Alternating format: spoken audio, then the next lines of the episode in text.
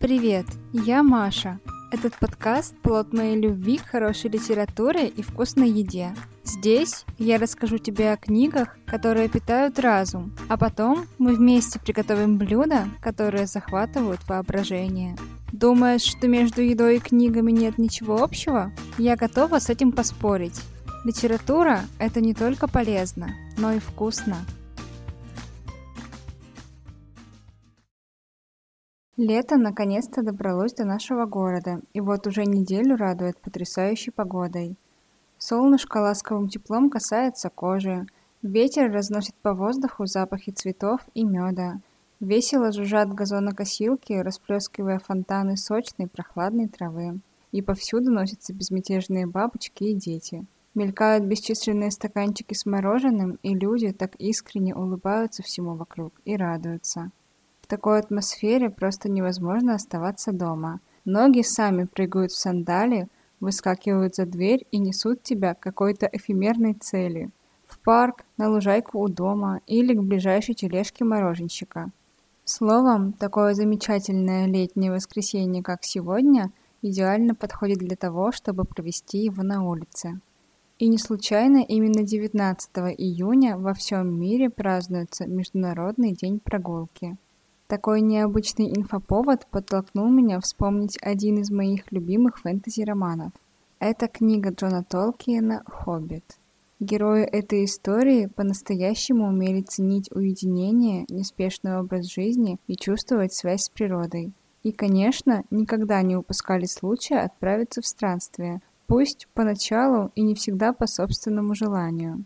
Предлагаю последовать примеру храбрых хоббитов, а также гномов, эльфов и других жителей сказочного Средиземья, собрать узелок и отправиться в путь.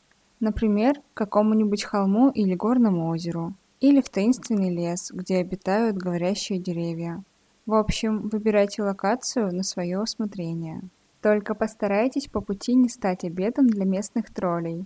А чтобы самим не умереть с голоду, не забудьте захватить что-нибудь пожевать.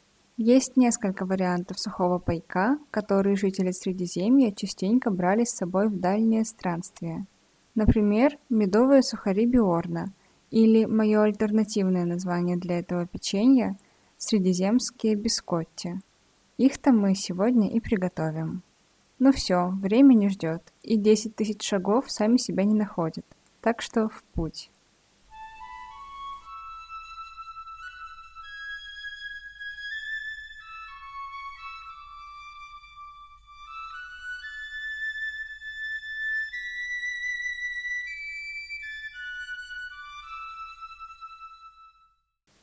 Международный день прогулки – весьма необычный и актуальный праздник для людей, живущих в безумном ритме современного мира. Этот праздник отмечается ежегодно в середине июня. Интернет указывает на две даты – 15 и 19 июня. Вторая – более распространенная. Впервые день пешей прогулки был проведен в 1970-х годах в американском штате Мичиган. Его основатель, Вильям Рабе, предложил закрепить традицию этого праздника в ответ на популярный бег трусцой, намеренно подчеркивая желание замедлить и без того стремительный темп жизни.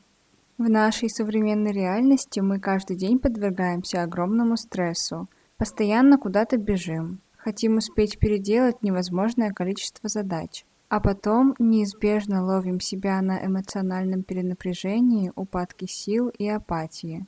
И, к сожалению, многие забывают, что один из самых простых и эффективных способов снять напряжение, отвлечься и перезагрузиться – это обычная прогулка пешком, по улице, парку или лесу. День неспешной прогулки – это праздник, призывающий нас вспомнить о том, насколько важно заботиться о себе и хотя бы на некоторое время замедляться.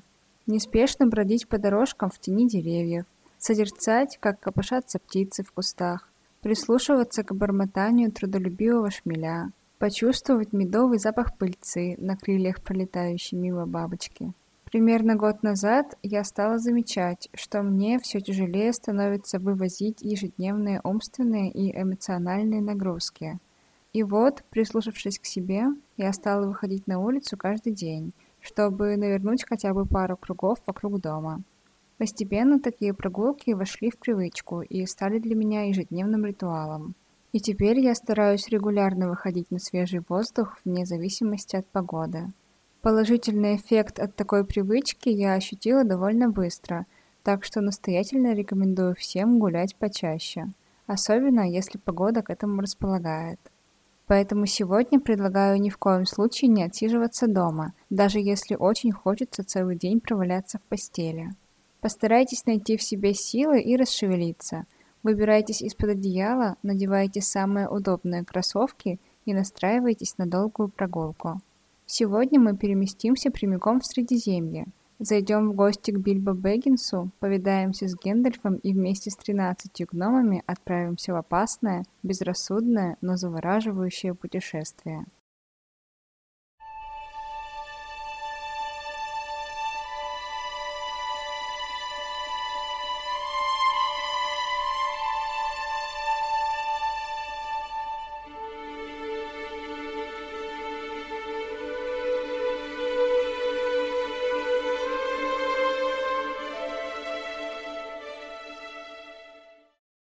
Творчеством Толкиена у меня сложились долгие и временами непростые отношения.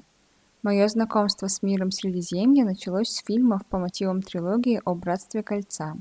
Толкиеновская фэнтези-вселенная мгновенно меня покорила и прочно обосновалась в сердечке на долгие годы.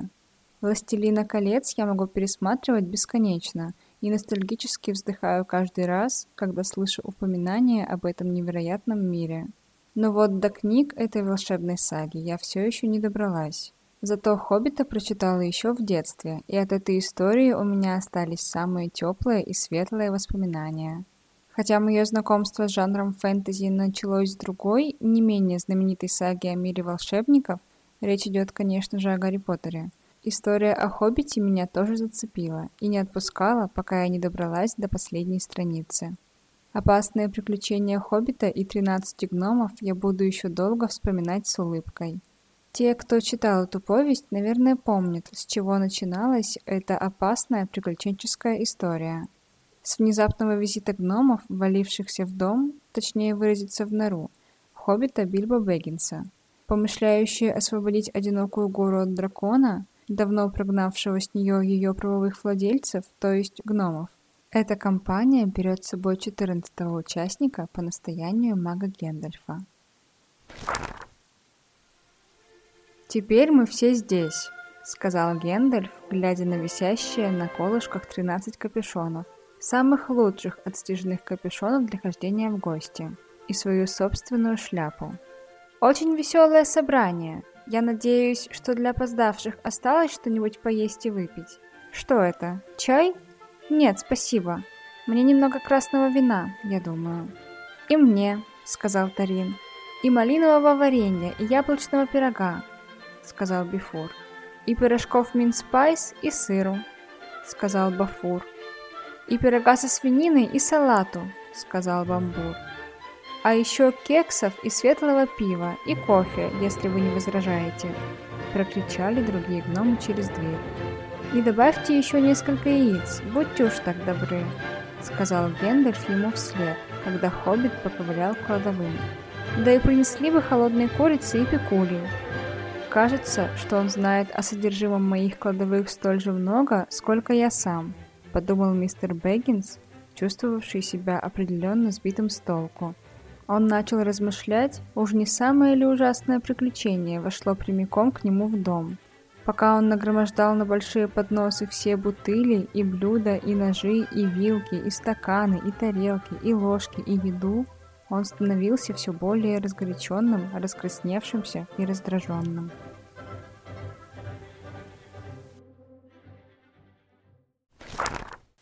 Динамика сюжета уж точно не заставит зевать через каждые 10 минут.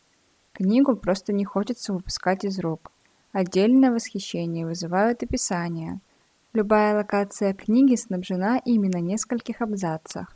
Будь то уютная нора хоббита, царство эльфов, жуткий лес или логово дракона. именно благодаря им можно погрузиться в атмосферу хорошей сказки.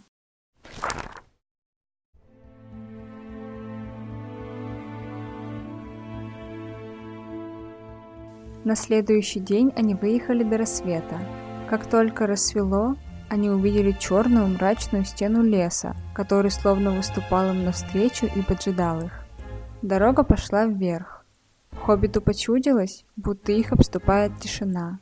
Голоса птиц слышались все реже. Не стало оленей, даже кролики пропали. В середине дня они достигли кромки черного леса и спешились, чтобы отдохнуть под нависшими ветками первых деревьев. Стволы были толстые, узловатые, Ветки искривленные, листья длинные и темные. Плющ обвивал деревья и слался по земле. «Ну, вот и черный лес», — сказал Гендальф. «Самый большой лес в северном краю. Как он, на ваш взгляд? Теперь придется отослать назад чудных пони». Гномы недовольно заворчали, но Гендальф посоветовал вести себя осмотрительнее.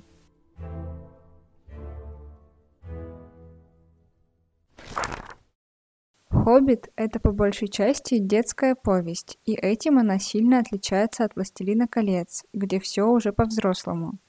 Здесь же герои совсем не серьезные, много шутят, веселятся и поют. «А теперь перейдем к музыке», — сказал Тарин. «Несите инструменты». Килли и Фили побежали и принесли скрипочки. Дори, Нори и Ори достали откуда-то из-за пазухи флейты — Бамбур притащил из прихожей барабан. Бифур и Бафур тоже вышли и вернулись с кларнетами, которые они, раздеваясь, оставили среди тростей. Двалин и Балин одновременно сказали «Извините, но я забыл мой инструмент на крыльце». «Захватите и мой», — сказал Тарин. Они приволокли две виолы ростом себя и арфу Тарина, закутанную в зеленую материю. Арфа была золотая и красивая. И когда Тарин ударил по струнам, и все остальные тоже заиграли, полилась такая неожиданная, такая сладостная, мелодичная музыка, что Бильбо позабыл обо всем и унесся душой в неведомые края, туда, где в небе стояла чужая луна, далеко по ту сторону реки и совсем далеко от хоббичьей норки под холмом. Через окошко в склоне холма в комнату проникала темнота, Огонь в камине начал гаснуть, а они все играли и играли, и тень от бороды Гендальфа качалась на стене.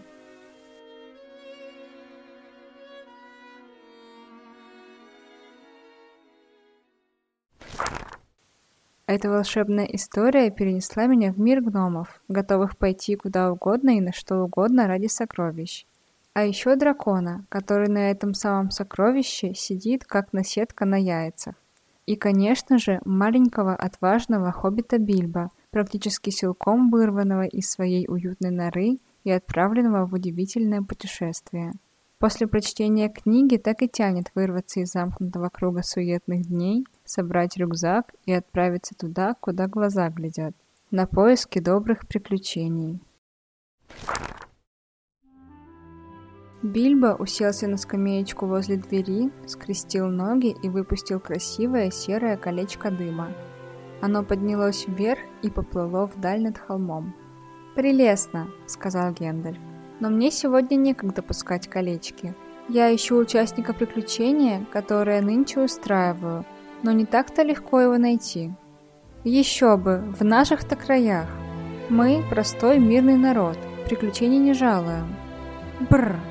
От них одно беспокойство и неприятности. Еще, чего доброго, пообедать из-за них опоздаешь. Не понимаю, что в них находит хорошего?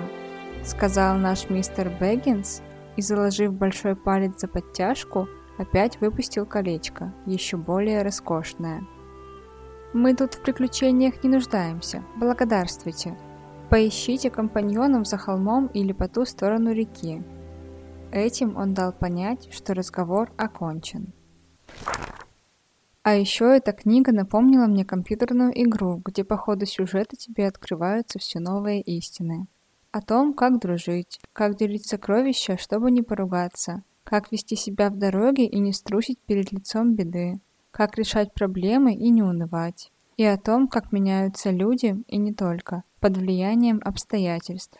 Никогда не знаешь, из какой передряги вылезешь с новым полезным знанием. «Хоббит» — это очень уютная история, настоящая сказка, куда Толкиен вложил все тепло. Красивые пейзажи, чернолесье и горы, веселые застолья и посиделки у костра, честная компания прожорливых бесцеремонных гномов и мудрый старик, который не бросит в беде, тоже в наличии. Многие называют эту чарующую повесть детской сказкой, но помимо чудесных описаний жизни и быта загадочных существ, Тут есть и убийства, и предательство, а местами и головы летят только так. Но история все равно окутывает заботой и покоем. В финале добро неизбежно побеждает, и жизнь снова возвращается в свое привычное мирное русло. Он был вполне доволен жизнью. Чайник у него на очаге пел еще музыкальнее, чем прежде, в безмятежные дни до эры незваных гостей – Кинжал он повесил над камином, кольчугу растянул в прихожей, а впоследствии подарил музею. Золото и серебро разошлись главным образом на подарки, что до некоторой степени объясняет привязанность к нему племянников и племянниц. Волшебное кольцо он хранил в глубокой тайне и пользовался им, когда приходили неприятные посетители. Он пристрастился писать стихи и ходить в гости к эльфам, Многие соседи покачивали головами, вертели пальцами у лба и говорили «Бедняга Бэггинс!». Мало кто верил рассказам о его приключениях, но Бильбо, несмотря ни на что, чувствовал себя счастливым до конца жизни, а жизнь его была на редкость долгой.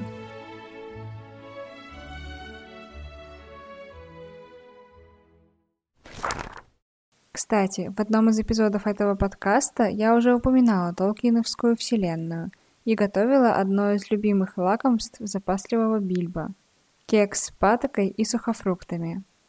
Настоятельно советую приготовить этот кекс. Он идеально подходит на случай, если на пороге неожиданно появится шумная компания голодных гномов и веселый старик в придачу. Ссылку на выпуск подкаста о любимых кексах Бильбо я оставлю в описании к этому эпизоду. Не знаю, как у вас, но у меня от описаний бесконечных чаепитий компании неугомонных гномов разыгрался аппетит. Читать «Хоббита» на голодный желудок точно не стоит. Впрочем, как и отправляться в дальние путешествия. Ведь что главное в дорожных сборах? Снаряжение, оружие? По-моему, ответ очевиден. Провизия. Без нее все прочее теряет смысл. Так что предлагаю переместиться на кухню и приготовить про запас немного провианта – чтобы внезапное увеселительное приключение не застало врасплох.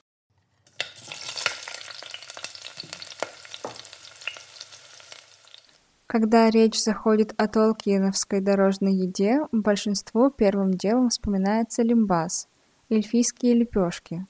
Но на самом деле выбор богаче, и я убедилась в этом, когда готовила сегодняшний эпизод – Пришлось даже заглянуть в книги о «Властелине колец» и пролистать несколько глав в поисках средиземской еды и соответствующих литературных описаний. Вот что мне удалось узнать из моего мини-исследования. Нам известно три разновидности дорожного хлеба родом из Средиземья. Два из них упоминаются в «Хоббите» и один во «Властелине колец».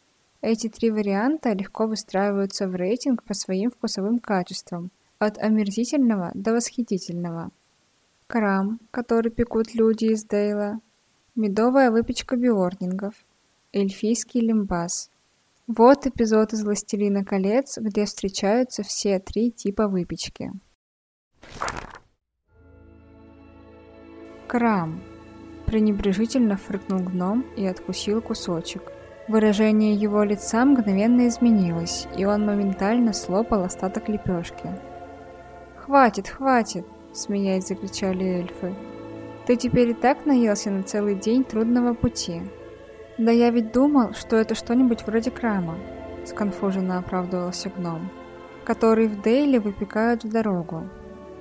«Так и есть», — подтвердили эльфы. «Это дорожный хлеб, лимбас. По-нашему он легок и намного питательнее любой другой еды. Ну и по вкусу, конечно, получше крама». «Точно!» – облизнулся Гимли. «Это даже вкуснее медовых лепешек Бьорнингов, а у Шанита пекари хоть куда!»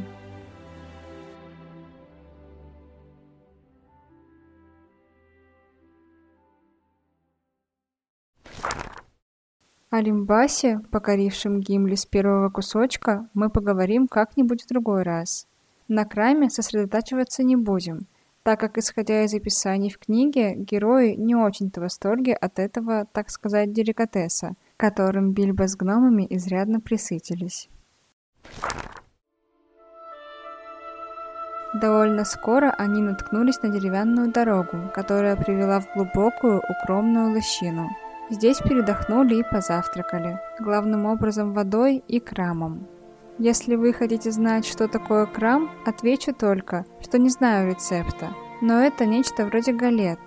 Очень долго хранится и якобы хорошо поддерживает силы. Удовольствия от него никакого, разве что упражнения для зубов. Озерные люди бегут крам для дальних походов.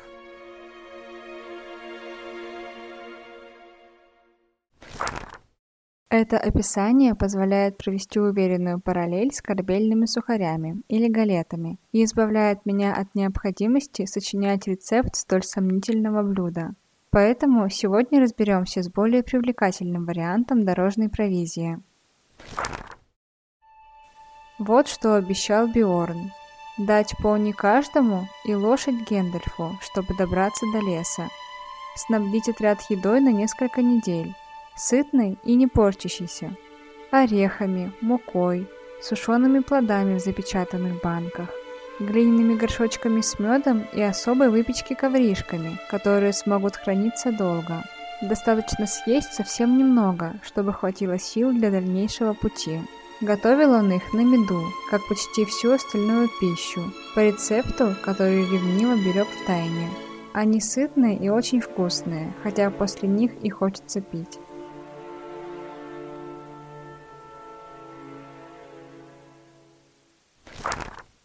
Ковришки Биорна в оригинале фигурируют как Twice Baked Cakes, а cake – слово многозначное, поэтому в некоторых переводах они превращаются просто в кексы. Но не стоит игнорировать определение Twice Baked, то есть дважды выпеченные. Именно оно дает нам ключ к пониманию этой выпечки. Двойное запекание – известный прием применительно к выпечке для долгого хранения – После запекания такую выпечку дополнительно подсушивали, чтобы максимально избавить от влаги, тем самым продлив срок годности. Помимо прочего, хорошо высушенные припасы еще и облегчают поклажу. Один из вариантов приготовления – выпечь изделие из теста до готовности, а затем нарезать на кусочки и выпечь еще раз, то есть засушить. Известные и понятные нам сухари из хлеба так и готовятся. Есть и более благородные, десертные версии такой выпечки, например, итальянские бискотти. На них я и решила ориентироваться. Собственно, если делать сухари из добного теста, получаются уже не сухари, а вкусное печенье. Если добавить орехи и сухофрукты, оно станет еще вкуснее. Но от этого не перестанет походить на роль дорожного хлеба. Напротив, Добавки только повысят его энергетическую ценность, что в нашем контексте положительный момент. В общем, в попытке воссоздать тайный рецепт Биорна я решила ориентироваться именно на бискотти. Но готовые итальянские рецепты тут не годятся. Нужно учитывать много сопутствующих факторов. Специфический рацион Биорна, особенности сельского хозяйства в Средиземье, эпоху, когда происходили описанные события, и, конечно же, английские реалии и кулинарные традиции. В общем, в поисках подходящего рецепта мне пришлось изрядно прошерстить интернет. Покопавшись в кучу литературных источников, я наткнулась на одну статью, автор которой тоже пытался воссоздать изысканную выпечку Биорна. Рецепт показался мне интересным, и к тому же он предельно прост, так что я решила его протестировать. Результатом осталась довольна, поэтому без всяких сомнений делюсь этим рецептом с вами.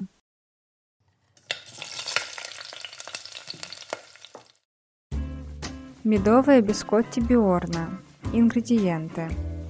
200 граммов цельнозерновой муки, 50 граммов кукурузной муки, 1 четвертая чайной ложки соды, 75 граммов сливочного масла, 125 граммов меда, 75 миллилитров сливок, 75 граммов фундука, 50 граммов сушеной клюквы, Приготовление. Разогреть духовку до 170 градусов. Застелить противень бумагой для выпечки. Растопить масло, смешать с медом и сливками. Отдельно смешать два вида муки и соду. Вылить жидкую смесь в сухую и замесить тесто. В конце добавить наполнители, орехи и сухофрукты и равномерно распределить их в тесте. Разделить тесто на две части, из каждой скатать колбаску диаметром 3-4 см. Выложить на противень и выпекать в предварительно разогретой духовке 30-35 минут или пока тесто полностью не пропечется. Выпеченные заготовки полностью остудить. Острым ножом нарезать на ломтики толщиной около 1 см, немного наискосок. Выложить на противень. Тем временем понизить температуру духовки до 150 градусов. Выпекать 10 минут, затем перевернуть кусочки и выпекать еще 10 минут. Готовое печенье охладить, сложить в герметичную посуду и оставить на черный день, если получится. Ну или дать им постоять хотя бы одну ночь. Признаюсь, даже это далось мне с большим трудом. Уже при первом запекании этого печенья кухня наполняется такими восхитительными ароматами, что сложно удержаться и не умять все сразу. Эти батончики получаются рассыпчатыми и нежными, что даже жалко превращать их в сухари. Но я все-таки справилась с собой и довела оригинальную задумку до конца.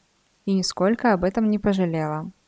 В основе бискотти в стиле Биорна, как и в другой выпечке биорнингов, чистый мед, без добавления сахара, Легко представить себе соответствующий вкус и аромат. Так как я не любитель очень сладкой выпечки, такой вариант мне очень зашел. Кроме того, в этом рецепте бискотти совсем нет яиц, а в используемой муке отсутствует клейковина, поэтому печенье получается очень рассыпчатым и песочным. Ну а орешки и сухофрукты всегда украсят любую выпечку, даже незамысловатые сухари. В общем, пеките без сомнений. На этом предлагаю потихоньку сворачивать наш воскресный пикник в Средиземье и возвращаться домой. Теперь голодная смерть на обратном пути нам точно не грозит. Надеюсь, что вы по достоинству оцените биорновскую выпечку и будете чаще выбираться на прогулки, не опасаясь внезапного голода. Впрочем, это печенье можно смело уминать не только в дороге. Мне безумно понравилось хрустеть им за чашкой чая, перечитывая «Хоббита». Атмосфера от этого создается еще более чарующая. Если вам понравился этот эпизод, то не забудьте поставить оценки в подкастных приложениях и оставить отзыв. Не стесняйтесь поделиться ссылкой с теми, кому подкаст «Книги со вкусом» тоже может быть интересным. Буду благодарна за любую помощь. Еще напоминаю, что у подкаста есть замечательный телеграм-канал – там я выкладываю рецепты литературных блюд, чтобы вы смогли воспроизвести их на собственной кухне. Так что заходите, там тоже интересно. Жду всех на очередные литературные посиделки в следующее воскресенье. Пока!